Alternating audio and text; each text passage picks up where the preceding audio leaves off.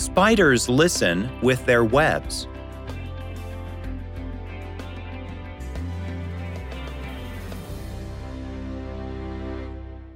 A new study revealed that orb weaving spiders use their webs as extended auditory rays to capture sounds. This ability could warn the spiders of incoming prey or predators. In the experiments, spiders and their webs responded to vibrations by turning, crouching, or flattening out. While spiders wouldn't have preyed on insects or been insects' prey before the fall, their listening skills serve them well in a fallen world. This ability could have been employed for a different purpose prior to the curse, but regardless, it makes us marvel at the amazing designs God has created.